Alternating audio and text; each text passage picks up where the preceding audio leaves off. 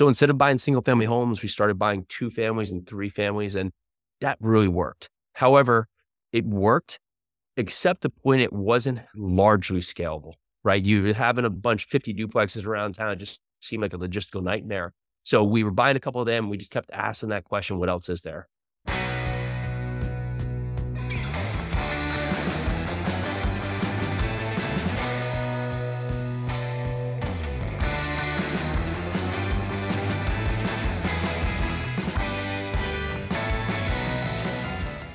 Hello, everyone. Welcome to Seek, Go, Create. Tim Winders, your host here. This is going to be a great day. I get to talk real estate and business and some fun things related to that. This is the place where we challenge conventional definitions of success and explore stories of transformation related to leadership, business, and ministry. And I think we're going to be heavy in business and real estate today. So we have the pleasure of interviewing Jason Yarusi. They're a real estate syndicator and investor. He works with his wife, Pili, and they're the founder of Yarusi Holdings. Currently, they're a multi investment firm and they've acquired, I think these are the numbers that I've got, over 2,000 units since 2016. So, a lot going on there. They've got a strategic approach we're going to talk about. They've got some training that they do. There's a lot of cool things that we're going to discuss. Jason, welcome to Seek Go Create. Thank you. Excited to be here. I'm excited that you're here too. Jason, let's let's get started. Pretend we meet and have just met. Sure. And I ask you, what you do? What do you tell people when they ask what you do? For most importantly, father of three and husband. And that stands paramount because everything leads to that decision. But I'm a private fund manager for over just about $300 million in commercial real estate. I love the father and I'm with you. I like to kind of give the the foundational things of who I am, spiritually. And now I'm a grandfather too, by the way. Wow. So that I add that in, and that's the coolest job ever, just so you know. Tell me a little bit about the family before we get rolling, because I'm going to really dig into the private fund manager and things. And sure. so I want the yep. listener to know that we're going to do a deep dive into multifamily investing and really do some 101 and maybe even a little more advanced here because most folks know I've got a little bit of a background in real estate. So I love talking it and yeah. seeing how it fits in with the economy and how it fits in with us. But uh, tell me about the tell me about the kids and and Pili and the wife and all that. I've had a very non-traditional path to where we stand today. However, one thing that's been paramount is is my wife Pili. Right, we met in 2003. It took me about a decade to get her to look my way before we became a couple, as so the easiest route forward. And on that point, we were each making our own decisions, some good and some bad, but we found our way. And with that, we started going in the direction that was serving to us at that time. And we decided in a moment that we got pregnant with our first kiddo. And uh, we have three now eight, six, and four Luke, Lily, and Leo. And that started to set the stage of a lot of the genesis what led us into commercial real estate. We were looking for a way to really get back and control our day. And many go through a day with the day controlling them. And then they get to the end of the day and say, oh, I'm never going to do this again. Just so, and they wake up, they find themselves in traffic the next day, rushing out the door, not prepared. Right. And that's the evolution. You look back a decade or two from now, and you say, man, what just happened? Right. And we had that in our mind that everything we were doing was transactional basis. I had opened restaurants, I had opened a brewery, I had opened bars, I'd run bars, I'd done a number of different things. And then Hurricane Sandy happened on the East Coast, decimated the East Coast. My dad had just retired, but he had this very unique business that lives and move homes, right? So you think about that. No, most people don't know it until all of a sudden it's flooding everywhere. Then they do know it. However, he would do six, eight, ten projects a year, right? Maybe for foundation issues or just moving something for historical reasons or setback issues and flooding. So his business goes from a couple calls a month to a thousand calls a day, every day. And just him, my mom, a couple employees, and my brother and Pili working with me and for me in the city here, and myself, we said, okay, this is a very interesting time. Let's go help dad.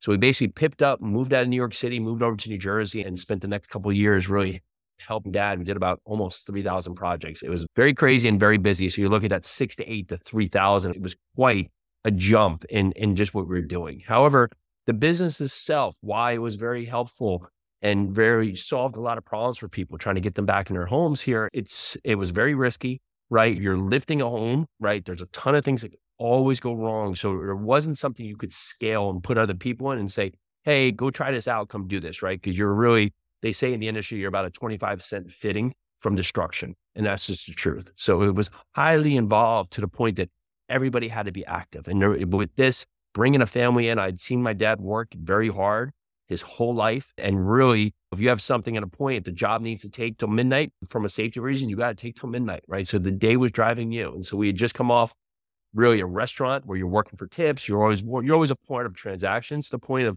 what can we do to chart, start really the journey to get back some of our time. So we thought we did what was logical. Pili, pregnant, went and got a real estate license. We started flipping homes and doing these old big projects. And we found we're still helping dad in the construction business.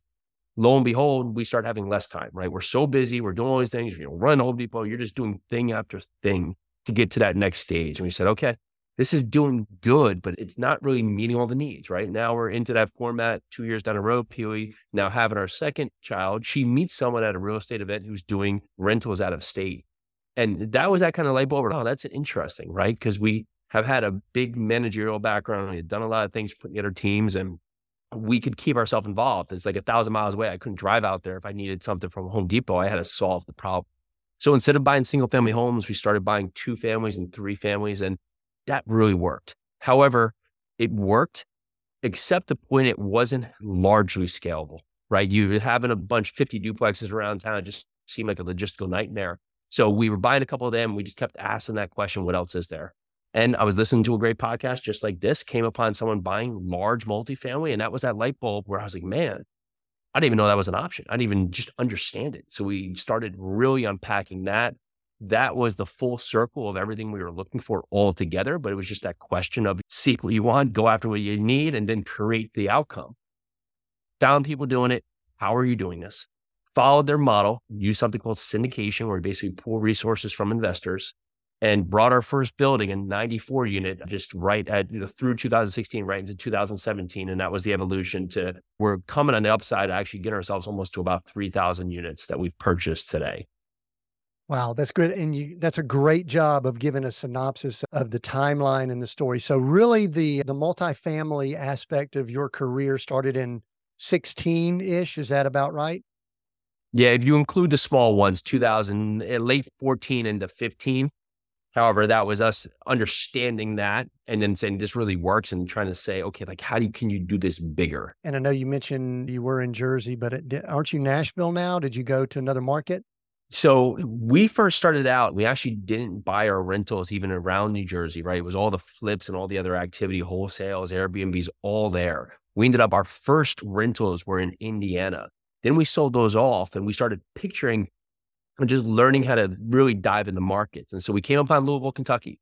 My sister was the only family member who lived out of state. She lived in Louisville, right? And she had been there 10 plus years. And like we knew the market and we started understanding what are all the drivers that bring people to the market, right? So from a job side, you have uh, UPS, GE, Humana, Churchill Downs, the Yum Center. You have, of course, it's been a minute, Amazon facility all these different reasons why workforce housing and continue to continue to consist there. We invested just in a certain region, the South Side and the South Central submarkets. A lot of B and C garden style buildings, right? That you can't really replace today. They had no new inventory coming on, very low vacancy in the area. And we really focused on building a team just in that area. So we didn't go shotgun approach. We just said, okay, we're going to focus in that area. So we stayed there almost two and a half years, brought a couple, maybe four or 500 units there before we started going into other markets. So we were still in New Jersey at that time. We started now really understanding our model, building out our business plan, having proof of concept, and then now replicating that in other markets. And then in, right at the end of 2020, we ended up deciding that we were going to leave New Jersey and just try somewhere else out, right? There's a ton of the world out there. Let's go see what's out. Plus, with the kids, they're still young and they're in their schooling, but then really with COVID, they're kind of there, kind of not. They didn't they didn't know what we were doing. We didn't know what we were doing. It was the perfect time. So we looked at a bunch of markets. We had just brought a 93 unit here in Murfreesboro, Tennessee, where we are today. And we're like, let's just go. I Pili, my wife, she'd never even been in Tennessee. I, of course, have been there because of our property. So I was like, worst that happens, we move back, just move somewhere else. That was our really our downfall. So we moved here been tremendous. It's been fantastic. So we love it. And that's been a carry forward to where we stand today. Yeah, I think there seems like a lot of people that in that 2020 timeframe made some it's not even drastic to me. Remember, I'm a guy that's been a nomad for 10 years. So it's moving around is not a big deal. But with the COVID thing, it's like, you know what? This seems like a good time to make a shift, pivot, change, whatever word you want to use. Yeah. And uh, I, I think sometimes we need a nudge like that. Do you think y'all would have moved had it not been for something like COVID? We would have because we said we're going to move. However, it accelerated that timeline and yeah. it makes it, it you, most of us to make change, we need permission. And that's the hardest thing to get. And sometimes we have to find it ourselves, but many times there's something outside of us that garners us the permission to do it, whether good or bad. And on that part, you use that permission, right? But you have to really act in that. So we had the plan, right? Where we would be today, because we're two years from where that plan is, right? But many times we forecast these plans out with the point like I, I was sitting there in the barber the other day and the guy's I'm gonna start a business in five years. He's talking to the barber, right? And he's like, in five years, right? He's I got kids are teenagers and young kids. I just want them to get a little bit older and I'll start it. And my mind is thinking like it does you don't get more time back in five years, right? And ideally it gets harder and harder. Like the guy looked to be like close, maybe like in his four, mid 40s to 50s. Like that you're just gonna have less and less energy. Although you can set up these plans for the future, really they're going to evolve so much. To tell you a decade ago I'm doing what I am today, I'd be like, I don't even know what you're talking about. I'm in the I'm in the restaurant. I'm in this world. I'm over here. I don't even hear you. So me setting these future plans, I keep myself on a direction, but you're going to pivot. You're going to pivot accordingly for things that one may just happen or just life events, but two, your goals change, right? We set goals that are sometimes we think is where our vision goes. However, the goal becomes or at least our, we'll say, our light, right? Our lighthouse for where we're heading. However, we'd be like, okay, I see I'm on that path. I'm, those goals are fine now, but I have new goals. I have bigger goals. I have more goals that are going to benefit now my kids as they grow. And that's really how I continue to look forward at where we're going here is that I can think of where I want to be in the future. But if I was to use that mentality five years ago, I, it wouldn't have gotten me to the decisions that have made us to where we are today. I've kind of come to this realization and I look back on life. I turned 60 here in a couple months. So wow, maybe I'm considering and looking at things in a different way because I've always been hard charger type A. I find myself relaxing a little bit more, which I think is a good thing, by the way. I think I've needed that. But I think back to some of the goal setting that I did in 90 or 88 when I came out of Georgia Tech. And if I were to read it, it was like 21 pages and I'm going to do this and this. And it was highly controlled, highly mm. a little bit maniacal, truthfully. And so I've actually loosened a little bit, but I want to circle back to your barber because I think there's a good learning tip there. I think what you and I are picking up on from the five year thing, because some people say, what's wrong with having a goal of five years from now? Is because five years for him and for many people, it's so far in the future, it doesn't cause him to do anything activity wise today. Would that is that what you're is that what you're referring it's to? So spot on. I actually saw a Nike advertisement, right? Nike doesn't sell shoes, they sell the emotion, right? The Nike advertisement said, Yesterday you said today. And we always will say something about the future of where it is. However, when it comes, we say tomorrow, right? I'm sure myself included, we've said, you know what?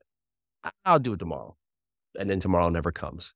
And then here we are a decade later, man, being like, I'm just not happy where I am. And you've been telling yourself to do something here and you get more stuck in your ways, right? Now, like you said, it is, it's easy to push off these things and say something in the future because there's no real downside to it, right? I'm saying this thing and it sounds good on paper, right?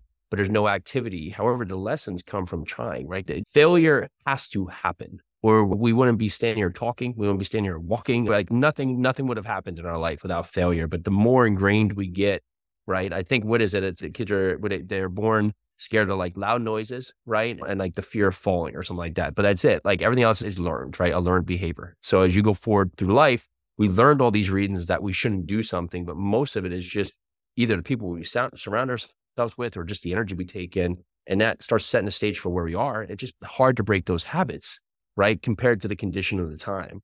I look at my grandma and she just wants to stay where she, is, but she went through the Great Depression. She went through all these things, right? And like for her to say, Grandma, let's go try. She has been in survival mode for a long time, right? And that was just how she grew through part. Nothing, six kids. Just then she had to raise five daughters, including my mom, right? Who without a husband who was killed in war, right?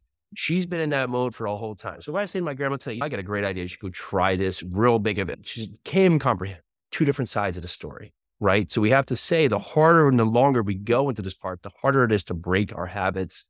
But that's really the first part. If you don't like where you're going, doing the same thing is not going to create some different result tomorrow.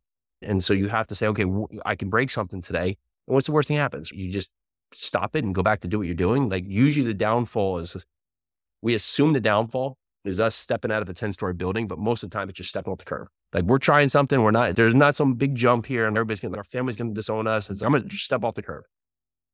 Right? Everything. Oh, I'm gonna, I'm gonna go do my own thing in business. You, you quit your job. What's the worst happens? You go get another job. Like it, there's a lot of that out there that you can look at the future and set the stage where you want to go, but you have to bet on yourself first. Yeah, I love that term, bet on yourself. I want people to remember that bet on yourself. But I want to tie a couple things together that I heard while you were just talking about that. And I love when we could bring grandma stories into Seek, Go, Create, because those are the lessons that we all should learn from. But I, here's what I heard when you were saying that we all have our own journey. Everybody's going through this journey. And Jason, one of the things we do here is we don't shy away. In fact, we even lean into our tagline, which is redefining success because my guess is if I did a interview with you 10 years ago and we discussed success, we would have had a I'm sure your personality and some things would be similar, but there would be some different results type things related to success. And then if we went back to 2003 before you even met Pili, it would have been even different then because you wouldn't probably be mentioning kids or wife or any of that kind of stuff. So I do think that we have to kind of redefine success as we go and I've got this theory, so I'm just going to kind of mention it and then you could respond. I think that some people sit down and they literally can define what that success is going to look like. I'm going to, in 2016, start a real estate company. And then five years later, we're going to have 3,000 units. We're going to be moving to Nashville, et cetera. I'm, I'm being a little bit snarky with that. You could probably tell. Sure. But then I also think that there are times that external events, sometimes catalytic events, sometimes they really force us to make course corrections or redefine what success means. Now, when I bring that up, I really love some stories. Mm-hmm. Are there any of any times you could think back on and you've worked with family, you've gone through things that you've had to go through a ooh, I'm being re my success is being redefined right now. Now, sometimes we don't know it till later. I'm that way. Correct. I didn't recognize yeah. it till five years later. I say, ooh, this is where from my spiritual standpoint, God was moving me in a direction, but I was fighting it. But now, man, I'm excited about it. So anything yeah. come to mind when I bring that up? Yeah, a lot because what builds you today really is the challenges you face, right? If you've got to the point you've had no challenges, you're probably not going to where you want to be, or there's more that you're meant to accomplish, right? So I, I can speak to anything. Like a family business is not for the faint of heart. You put a bunch of Italians in the same room, right? It's even less. And my dad had been a solo shop for many years to come in there and say, hey, we could just do this easier, right? Had do this easier in this way. It's, hey, you just keep trying to walk through the wall. We just use the door, but we're still, because we've done it so long, we're still walking through the wall. And so we had a, very terse part. It was probably when I was in high school and college, probably a decade, my dad like didn't see him and he didn't talk to me. And it was just this point and what evolved is it's hard to see that lesson to see where he didn't, he, it wasn't like he hated him or it was just, he was trying to do something that was very difficult and he that's his moment he was trying to figure it out because i'm at that same age now i'm that same side on the other side with kids and just it helps teach me a lesson that like the kids are there they're evolved they're around they understand that they understand they feel it too. So fast forward we had a very tough time working together. We were all there for the common goal and everybody meant for the same thing and it was just continued to be very difficult and we actually helped my dad to get to retire which we thought would never come based on what he was doing there. And now over the course of last year it was just like yeah, my dad not emotional. Give me a hug the other day when he came to visit the kids, and it just it was it was a very very shocking moment, right? It was just something that like just never been part of it, right? I come from the other side, Huey, huge family, hundreds of family members. I just you go to a wider and very you know, like the family gets together, and wasn't really in that, right? So having that come full circle has been a great surprise, but it was a lesson learned about the path we were both on, right? Because you can be on side by side paths heading in the right direction, but sometimes you're offline until you connect, right? And it serves a lot to even where I was in in New York City, right? I was working at a very popular busy bar, right? I was running the bar, doing a lot of things, and I'm just not happy. So I was very angry in this part here in just my place, because it, but it's sometimes when you're in a difficult moment, but you get more and more angry because you don't know exactly how to get out. But to get out is really just stop doing. And so that point here was yeah, I, I was uh, three, four in the morning, riding home on my bike. I didn't go the way the friends because I was just like, whatever. I was like, just angry at the moment, right? You find out why, who knows, right? Don't remember why. But at that moment, riding across New York City over hit right on Second Avenue. I'm all the way on the West Side Highway, if anybody knows there. So about 10 avenues that I've driven over, hit it hard, but it's in the dark. All lo and behold, these lights come on, car veers out, takes me, I flip on the hood of the car, I go flying. Next thing you know, it's dark, and I just wake up. Some kids are yelling, and I think French pull me out of the road, my, my, my arms out of my socket, all these different things. And that car ends up driving off and save me from that traffic. But it was that moment, it was like, I got to do something. Right. And it was that moment because as quick as it comes, as quick as it goes. And not to say it, my biggest driver was that I need to get back to work because that's how I make money. I had rent coming up. And so you look at that point, I find myself with the cast and other things. I'm back in this crazy bar, working in this crazy bar two days later, right? All cast up after this mm, like cataclysmic event. However, it gave me that first thing like pause. And sometimes, and I'm not to say you have to go through that event to get to a pause, but we get so stuck in our day managing from a restaurant, like you're carrying all these plates, right? But you find out you're carrying all these plates and, and only three of them have food on it, right? And that's where you need to part. And what's the worst that happens? Okay, you have to think about these plates I, I'm carrying, right? What happens if I just drop them all? You're going to find out what's most important. So today, to talk to today, like we're in summer now, but say the kids are at school, right? Well, I got to pick them up from school. So if I had all these plates and I just dropped not picking up the kids from school, there's going to be something of a consequence, right? But on the other side, right? If things get delayed and I can't call and say hi to my buddy, I can drop that for today because it was more important. I get to have to get to the kids, right? Because that's paramount. And when we look at our decisions, we think every decision is on that same plane of importance.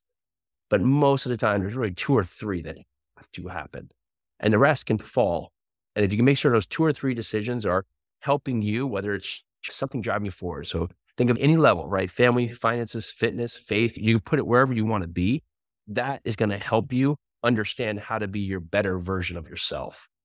Mm. The neat thing about that is that we don't wish for events like being on a bike, getting hit by a car. But yet, 20 years later, or however many years later, you're on a podcast, some guy in an RV is asking you questions. That's one of the things you draw from. Sure. That has yep. given you the catalyst or decision making skill, whatever, to be where you are today. And I think that's the cool serendipities of life. I don't even know if that's the right term, but and uh, when you brought up, when you mentioned growing up in an Italian family and being in business together, being in a construction business together, the first thought that I had the thought, and you mentioned y'all are not probably peaceful and quiet. My dad was a very quiet man. We grew up in the South and we would like just sit around very quiet. I envisioned the scene from Saturday Night Fever where Tony, I think, is sitting at the dinner table with a cloth around him and he's got his hair fixed up to go to the disco. And it is just like an all out war at the dinner table. So that wasn't your family, was it? That wasn't the way y'all. family businesses, and if you are thinking about working with friends and family, is that, and especially if you say you've worked in maybe a nine to five or some kind of W two job, you there's it's a very difficult thing to not bring work home. And if you work from home, it's another thing. But in, in, in other part, if your partner is your wife or your friend, it's hard to have that break because it's not a clean divide. I don't like clock out at five and go home. So it, it, it's never easy. And I would see it most of why I didn't help and go into the business when I was young was just for that reason. It just came back and just the feeling, the experience wasn't welcoming or something to be involved with. However, we made the choice. My brother was working for me. He's a decade younger than me in the city. We were doing all kinds of like really busy, cool things and fun things at the time. And we were like, we got to go help dad. And that was just a choice we made. And we just dropped, just said, hey, listen, thank you, everyone. We're here to support. Just moved out there not to say that I, my brother is very knowledgeable in the construction space. He can do all kinds. He's moved 500 ton buildings. Like he is out there. I would do really the office, the sales side to say that I knew anything what I was coming into. Right. And I, I didn't, but I knew we're going to go help. And then that kind of gave us the empowerment to say, okay, we'll figure this out and everything will be okay. And it was tough for the time, but you look back, those tough times are what you need for when you need them. It just, you have to find your way out of them that can get you to where you want to be. Yeah. And sometimes those tough times help us appreciate where we're at right now. Oh, yeah. Also, I want to ask, I want to transition and start discussing some multifamily, some real estate things, but I want to transition with this question because I, someone might be listening in here going, oh, restaurant business, that family business that had some construction. Now we're doing multifamily, we're doing fund management, things like that. Those seem to not mesh well. However, because I work with leadership teams, executives, and all that, what I found is that things fit together for reasons. And so, what I'd love to ask as we move into the real estate discussion is what are some of the skills, lessons learned, tips, things you bring, bring brought forward from the restaurant ind- industry, which is a very unique and odd industry in itself? That was a very niche specific industry that your dad and your family was in. And then bringing it in now to you're dealing with investors, you're teaching, training people, you're working with multifamily. What are some skill sets that you brought forward or that was healthy for you to bring forward? Well, that's a fantastic question because and when you frame it like that, right, it was over the evolution of over two decades to get to that stage, right? I, I had a finance degree, funny enough, out of school. I chose to go into the arts, from there into restaurants and bars, right? However, you'll learn how to optimize businesses, right? I learned very quickly. I had a 12 seat restaurant and the outside bar, you could have 5,000 people on a Saturday, right? However, it's the same model. Same thing. People are going to show up. You have to give them good service. You have to meet supply and demand, right? You have to have balance of what's going to be something of a driver to keep people there, to market accordingly, right? However, on the small restaurant, dinner's only five to eight, five to seven, six to eight, right? So there's only so many times I'm going to turn 12 seats. With the other side of it, right, there, mm, potentially there's more risk, but I still have the same building, the same fixed assets, the same cost, and I can have the opportunity to grow into the space or really maximize on the value and it can turn a lot more tickets and do a lot more revenue. So that led us a lot into what we look for construction. And re- really, we're setting to set the stage is that to get to the volume of doing six to eight deals a year, and where my dad was doing to start to doing hundreds in a year from that part, we had to get very, even with the battles, internal battles, we had to get very efficient with the model and really optimize the teams to be able to do that. And as we transition into the real estate space, is that same thing, right? You have to have a way that you can work in a systematic way where it can be clean and clear based on what you're going after, right? Our Louisville, right? We did this apartment buildings, so 75 to 150 units, BC assets, right? Garden style apartment buildings built between 1970 and 2010, anywhere between about three and seven million dollars on a purchase price in the south side of Louisville. All we did for the first couple years. That was it. That was our business model. We're still in similar business models, just really in the different spaces now.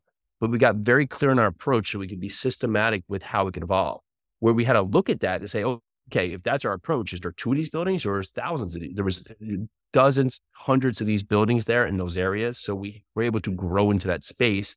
And then we were able to build teams, both internally, right, who knew our message, and from the external property managers, brokers, bankers, right, that we knew fit that model. So we were under able to understand that. But then the other part is say, what can you take away from a beneficial stage? Is that sometimes if you're in one spot, you just talk to like kind people to yourself.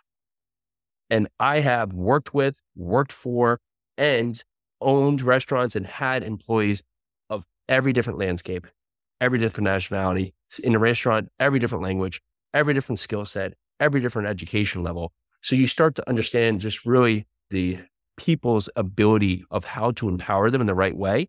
And then also understand how to talk to people efficiently where it can benefit on both parties. And if you're on a common goal, right? Lots of times you're just making sure we're all in the right seat, right? As we hear a lot out there to get to that goal and putting people around you. So that's really helped me understand people where I would be making decisions that in the past, as I was growing to this, that I knew was right, but for me, right? So I knew this was restaurant, but I know how to do this, right? and have to learn how to make decisions for the team where the team can be empowered to help the path forward. And if I'm out there doing 100% of the things, right? And because I know I can do them best, and you hear this a lot, is that there's 100 things to do. I get six done. There's 94 of that are at zero. But if I can empower a team together, even if they get them done at a seven or eight or nine, as long as they're not crucial tasks here, but there's something that will push the business plan forward, that is beneficial overall to you and other success around you. I love there's a theme I've been picking up on. You you talk team quite a bit. And as you were just saying that, I was sitting here thinking number one, in a restaurant business, you are never going to be a solo person. Maybe, but it's very rare. Where we're at here up in South Dakota now, there'll be a few food trucks that show up. It's rare that there's just one person in a food truck. There's yeah. usually a couple of people even in food trucks because you just need extra people. So you're forced to it. And then I had this thought, I'll bring this up and then we're going to keep moving along. Is that there was never going to be a time when you were working with your dad that you were the guy in charge. Am it, I correct? It, you know what it is, is that definitely correct. I ran and made all the decisions. They did the work. However, we're just going to drive down that my dad had his vision of where he was going. Just like I said back to my grandma, is that he would do it either it was in part, but he knew best. And sometimes it worked and sometimes it didn't. However, this is how he had done it. And for us to come in there and say, don't do it that way, it, it could be, an, you could take it as anyway, an insult or other, but it was a hard envisionment. But on the other side of it, he, a very unique business. And here's where we had to be careful on our analysis is that he had over almost five decades of experience dealing with very unique things. These were not, we would deal with brick homes, concrete homes, stucco homes, wood frame homes built in the 1700s, homes built yesterday, all different building styles, all different, and no one would know it better. The engineers would have issues. They'd be calling my dad because of just unique space and one day to the next, we could be on such a unique product. And eh, one day we're moving a house. Say we're moving, we were moving a missile at one point. It was like just like very things outside the box that if I was just looking the outside, like it's impossible. And my dad would know the solution, even if it didn't make logical sense. And where we would win is that no, I was never going to lead the pack because that knowledge, it's very hard to take in, especially today with the where it is. And there's nothing you could Google to know these little inherent traits here. And breaking that mold even with something that's more efficient it was to say we have to look at the risk side. But no i was never going to lead that charge which at this point right we were all leading on our same path and where you had to come together is understand we all want the same thing and that's where sometimes you fall in conflict and you forget to realize that. The thing that i'm observing just in our talk and in the things i did with research is that many times when people go into real estate they're usually single family home minded. And the reason they're single family home minded, there is a lot of single family homes. They may live in one, so they're familiar with it. But I think they're single family home minded primarily because they think they could do it all by themselves and they don't need to count on other people. And many times you can. We actually were able to scale. We were doing three to five single family homes a month when we were at our heyday because we put a team together. But I think the skill that I love hearing from you, and I'm hope the listeners picking up on, is it's while you are super bright, talented, hard worker, all that kind of stuff.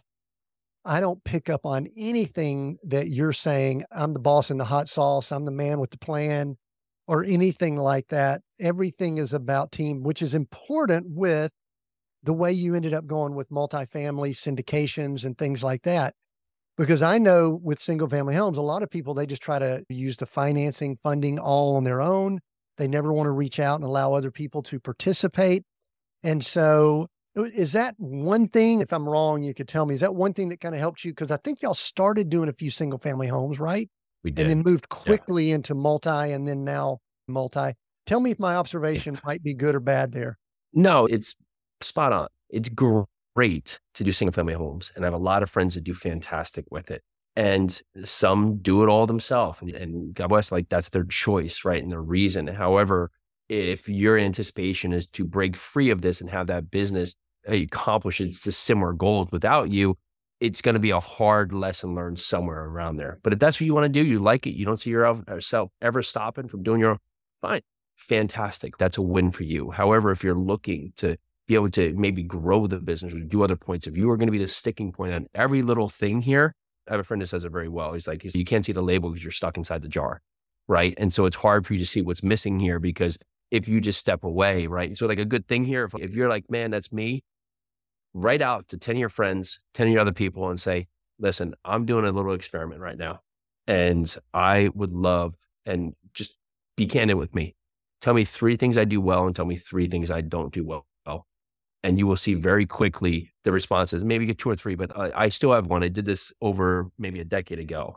And a friend to me, she was like, You are magnificent. I'm pushing forward, but sometimes you're trying to move all the mountains at the same time. And on that part, it meant I was doing all the work, and it was like everybody else is sitting there watching. I'm doing all the work, right? Because I could get it done, but at some part, like it's gonna level off. I'm gonna fall, and when things break, I can't be put my finger in all the holes in the wall where the leaks are here because I've now set my stage where everything just falls upon me and I'm not helping other people. So in in totality of that question there is that if your goal forward is to have a bigger impact, then you have to have an impact on others.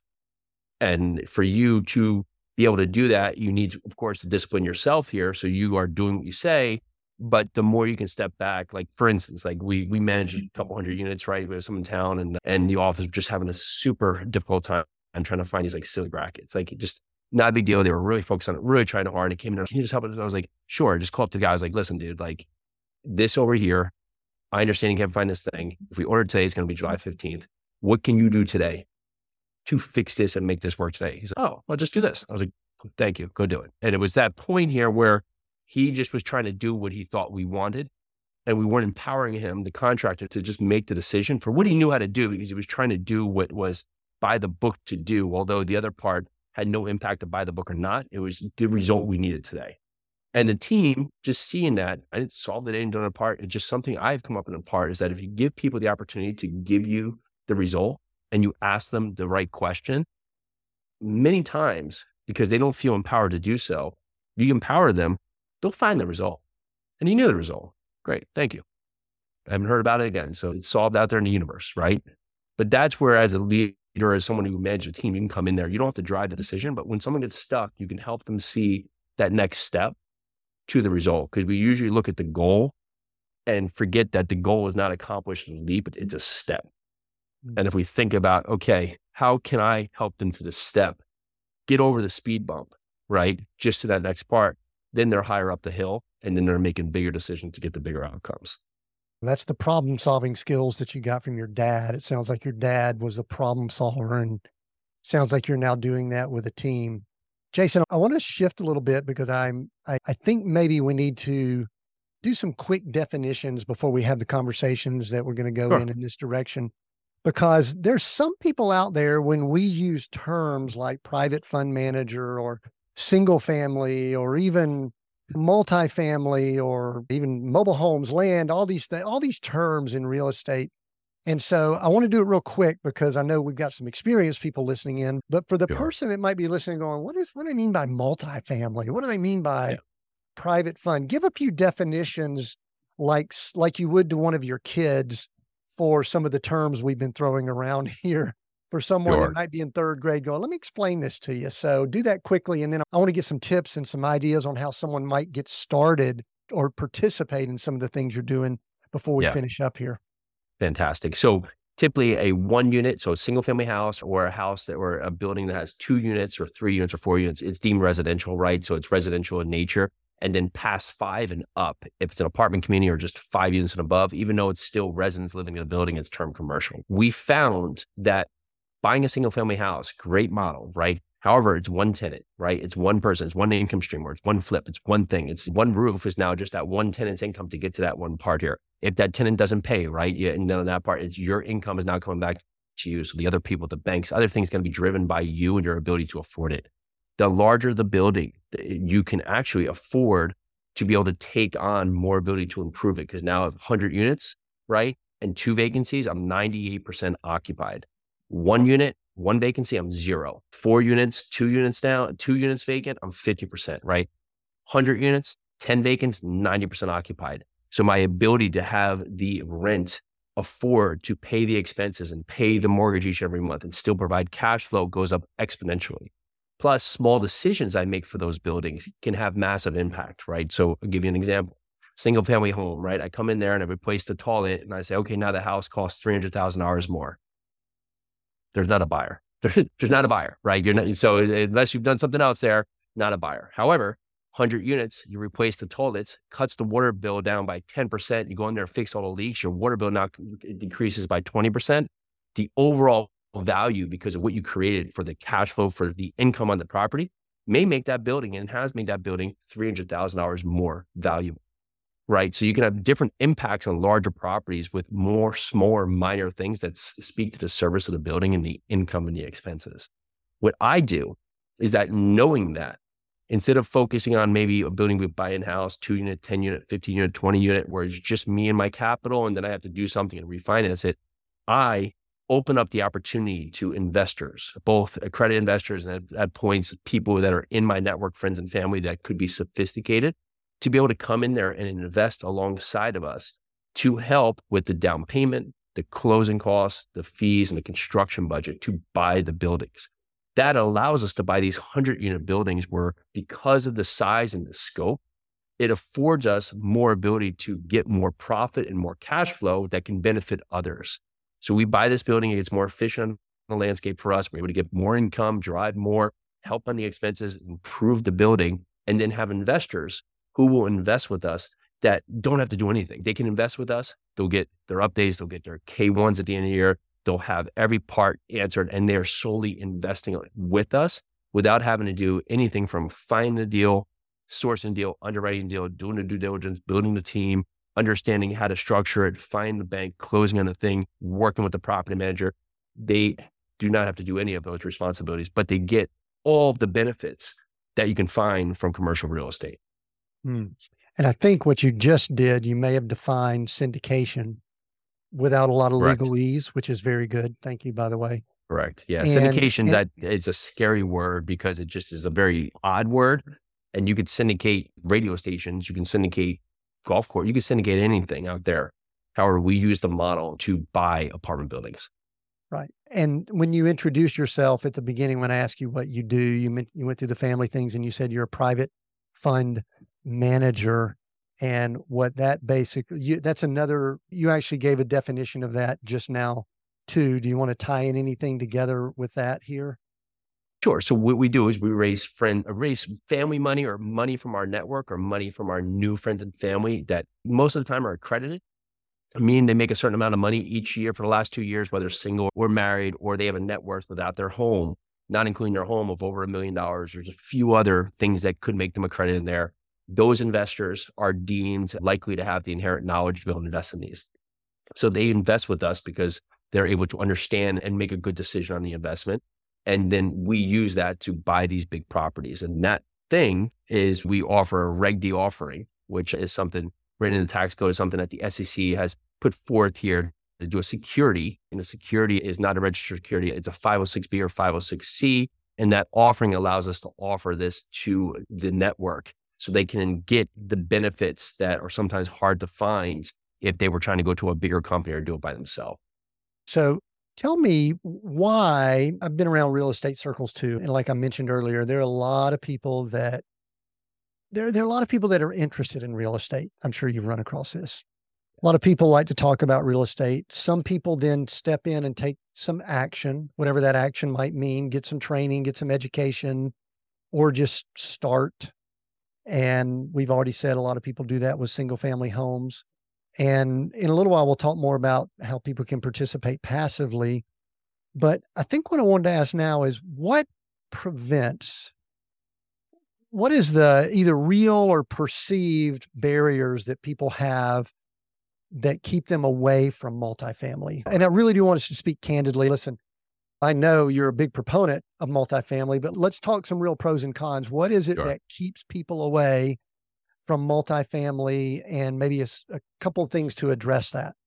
Sure. Bigger and scarier, right? So the, it, that's simply put right there. Single family house, you touched on it earlier, is a lot more approachable because people are used to that motor living in the house, right? They understand that, right? So they seem and deem that to be safe, right? But again, if you're doing a flip, there's no income until it's done, and you have to hope the market's in your favor and the buying potential is there. And right, so if you found that a year ago and you were flipping something that takes seven or eight months, you may have been on the other side of that investment here. With multifamily, we have a housing shortage, right? We've had this housing shortage for a long time. Developers got burned in 2007. They haven't been able to keep up with really building. And even if they do want to build because they know we need it today, there is not the ability to get product on at an affordable rate. There's not the labor pool. There's not the supply chain solved in a piece of puzzle. And it's very costly. So it's prohibitive. So we need housing. We're going to, we need 60 million units built this decade. We're going to get about 11 million short, 11 million right? Maybe this year we might hit that threshold. We're still going to fall about 5 million units short, right? So that deemed that we need more affordable housing. So what that does is that means that it's going to put more downward pressure on the stock that already exists. So those units are going to stay in favor for longer. Now, couple that back with the single family space. Hey, I've been a renter for a decade. I'm going to go buy a house. A year and a half ago, you could have a $500, a $1,500 mortgage payment, get a house that's worth $350,000. Where today, that same mortgage pay- payment gets you a house that's $230,000. Now, the difficulty there is that sounds great. Okay, I'll just go for a less expensive house. However, there was no $350,000 house available. And if you got it, you were one of 30. So the other 29 didn't get that house. Now, all those houses have not come off their mile marks 35% of value. They're still up there because there's not enough housing. So that buyer today can't get into the buyer pool. So they're going to stay renters for longer. They're not going to move as much because it's costly to move, right? So they're going to stay on this uh, on part of a multifamily side to stay in their apartment building for long and stay renters for long. Now, multifamily versus single family. Single family, one renter or not, one flip or not, Whereas multifamily, right, there's many different reasons. You can get cash flow, you can get the appreciation, both basically hopefully you're in the right market, but also based on the improvements you make to the property. You can get depreciation benefits, tax benefits, debt pay down, and the diversification with the economies of scale. So it's a hard asset class to beat. And that's why comparatively, it's outperformed the stock market and the bond market on a rolling 10 year average going back, right? It's also outperformed everything, right? Office, is easy one now when it used to be the state grade A asset, right? Retail, storage, it's outperformed. It's going to continue to outperform. There's all these drivers that push people to the space. Hmm. So I want to, in just a little while, I'll ask maybe how somebody can get started. And I think actually you have some resources and all that might be good for that. But I think what I'd like to do now, the thing when I first saw your info that I'm like going, I love talking to people that have what I call boots on the ground that we could learn about what the economy is really doing. And someone who has 3,000 plus units, that means you're dealing with 3,000 plus people, probably multiple markets. What I would love to do at this stage here is do a let's go not micro, but let's go macro with what's happening in the economy. There's a lot of articles. I'm I get I've got tags for all these real estate articles, economic articles, yeah. things like that. And I just had something recently that showed a foreclosure for a multifamily, which I haven't seen in a while, which just tells me it, none of that stuff scares me, but that's okay. We're having some shifts that are going on. Maybe just in general, what are you seeing with the economy? And I, I may dig a little bit more, but what are you seeing? What's good? What's concerning? And what can you share about that?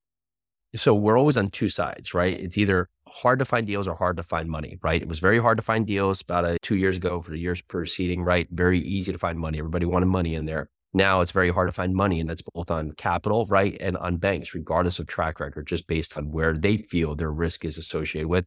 But it's easier to find deals. However, the deals are still at elevated prices the core thing to look at here is that recession doesn't speak to the entire country, right? It's not, oh, the news says we're in a recession. Everybody's in recession. You're in the Dakotas, you're in a recession. I'm in Tennessee. I must be in a recession. My grandma's in New Jersey. She must be in a recession. The markets are exposed at different times. You have to look at what's going to either harden or soften the blow of what a recession can have and where potentially they are. So if you look at certain markets like in Nashville, you have to think about all the people coming here, the reasons they're coming here, the jobs are coming here, where compared to maybe Illinois, where you're seeing a lot of people leave the, the state, or you'll see in housing values to deteriorate. That's going to be more exposed to an economic uh, a recovery, right? And some of these mo- areas that have really had a high value. Now, within that market, you're going to have different areas that are exposed, right? Twenty five thousand units coming on in Nashville. It's not coming on just completely spread out evenly. It's coming on in certain sectors of Nashville. So you have to see, okay, if we're in that area, what's going to be the impact to that area here? And then rates on the other side of it, no one really could predict that they go up there. But if that point, the, the elevation of what that rise would be for how long is something that's, I don't have the crystal ball. So I had to say, okay, this is what's in front of me today. How do I sustain what's in front of me today with the forecast that if it didn't change, what's the right decision for today? Now, if I can make that decision with a good buying decision for today, then if rates go the other way, okay, cool. Then they decrease. I can I take value and get value out of that. But if they stay elevated, I'm making choices with long fixed term debt, debt that's going to allow me to weather the storm for the near future. And I agree with you. And some people want to paint this, especially the media. They want to either say economy good, economy bad. They, I think they're looking for headlines. Truthfully, is what it appears. Ad sales. And I love that you brought it up that it is at the local level, because a place like Nashville, people are flocking there. They're wanting housing. They're wanting to go out to restaurants, and the economy is booming there. I just read an article about Los Angeles And Los Angeles, a little bit different story. Housing is horrible there. It's a challenge.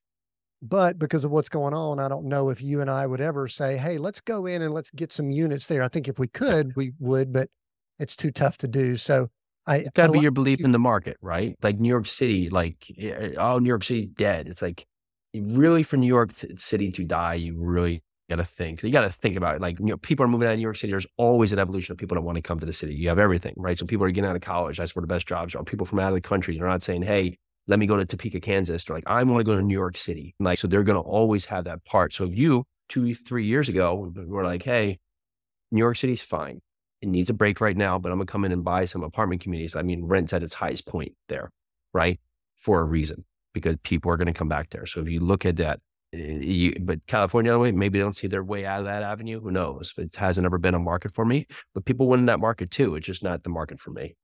Yeah, I mean, people need housing there, but right. it, there's also other there's political situations and other things going on there too. Something that almost always comes up, and I'm going to laugh when I even ask this question because it it's something that kind of annoys me, but I'm going to ask it anyway to maybe annoy you a little bit. That takes a lot. You'll be good. Yeah, yeah, I know. I could tell. But when someone says something like, I don't think it's a good time to get started or invest or get some training, yeah. get some whatever the thing is. This is going back to your barber that we talked about earlier. When someone says something like that, what goes through Jason's mind? There's always the best time and there's never the best time. And that's always the, the piece of the puzzle is that, yeah, it, yesterday would have been the best day, but today's better than the next day that comes up.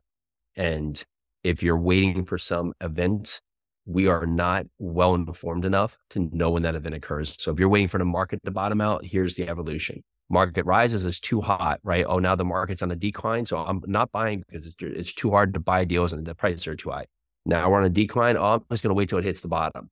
Don't realize it hits the bottom. Now we're on the way back up. And now it's, it's too hard to buy the deals. It's too hot and they're too high. Story continues.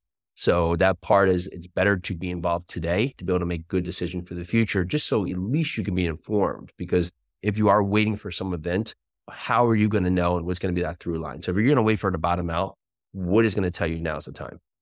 Not your gut, not this other part, not watching Fox News or watching CNBC. Like, what is going to tell you today that you're going to go buy, and how are you know it's going to be for you the timing in the market to what type type of investing to do? Yes, sure, you can always wait that's how we've gotten to where we are today.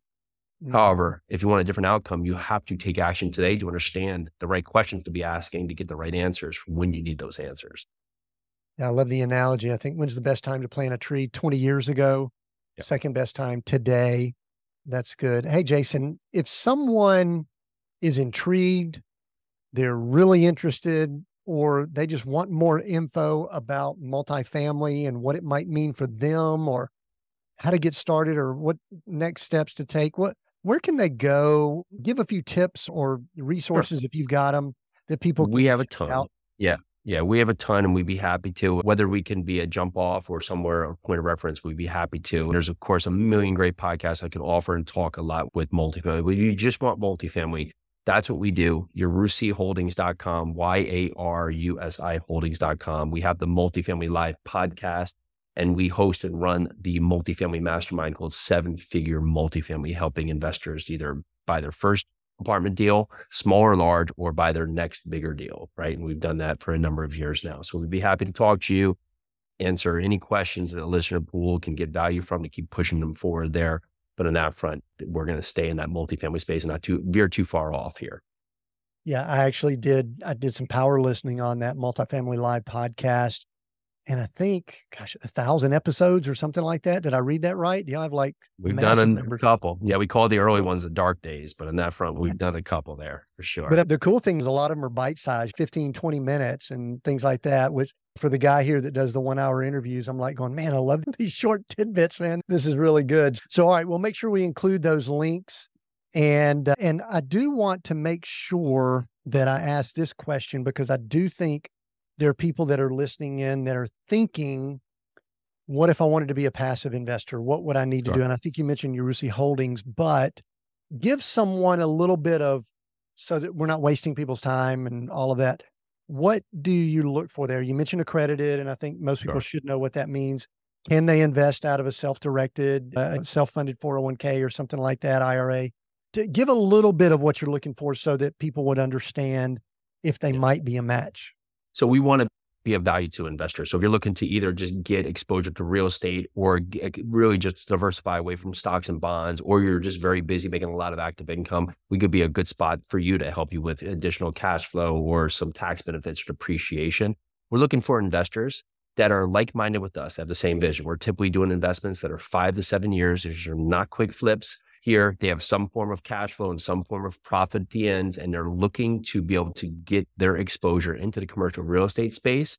However, they don't have time, nor do they want the, to do the work. You can come learn about the space. We have a ton of stuff in the platform to just talk about to see potentially if this could be a good fit for you. This wouldn't be for someone who's working paycheck to paycheck or just th- that capital needs to be more available. These aren't liquid investments here, but you're looking to get additional value from the money that you're making or putting aside right now that's in your investment bucket. But we will work with you to make sure that we align, right? And that the goal is identified, right? If we're doing a de- multifamily development, it's not going to be a cash flow play. So if you're looking to get cash flow, to cover your expenses. We want to make sure you know that so you can choose to go with into maybe an apartment community that's existing with us that's going to have underlying cash flow from day one, right? So we want to help you partition your investments to meet your goals. Mhm. All right, so that's good. Do they go to Uru- Urusi Holdings if They they're do. interested in it? Yeah, they'll go to Yarusi Holdings. You'll see our investor portal. You'll see the projects that we've worked on in the past, the projects we have now currently under operation there. And they're welcome to email, go to us. It's, I'm easy, Jason at Yarusi Holdings info, and we'll be able to get back to you, either myself or my team, to talk to you with more. Perfect. We'll make sure we include all the links and everything so that people can click through and find you. Hey, Jason, cool conversation. I love, I love talking this stuff. We are seek, go, create. Those three words. I'm going to give you one of those that you can choose that resonates more than the other two. Tell me why. That's my final question. Seek, go, or create. Sure. You have to seek to go to create, right? You have to understand that you don't, you're not where you are to get where you want to go, right? So you're going to seek that next stage outside of where you are because we go all day. And many times we're not where we want and we're creating the outcome based on where we're going here. That's not solidified because we haven't sought what we want and it's not the outcome we want. So you have to seek to get to that new level of where you want to go. Very good. Jason, thank you. And I appreciate this conversation. Listen, if you've been here. listening in, one of the things I encourage you to do is jump over to the Multifamily Live podcast. You're, you're probably on a podcast player, you may be on YouTube or a clip here. Jump over to Multifamily Live, subscribe, listen to. You could listen in the course of an hour or two, probably to about seven episodes, is what I was able to do. So go check that out. And obviously, if you're interested in getting some more resources, some training, just to kind of see if this might be something for you, go to go to the website that was mentioned. And obviously, if you're interested in some of the investing that they mentioned, check that out. I appreciate Jason. If you know Thank you. someone that might be interested in this, share this episode. I believe that sharing episodes is the best way that people get exposed to podcasts. So, Jason, thank you. I appreciate the conversation. And thank I, you. remind, I want to remind everyone we have new episodes every Monday. We're on YouTube and all the podcast players. Until next time, continue being all that you were created to be.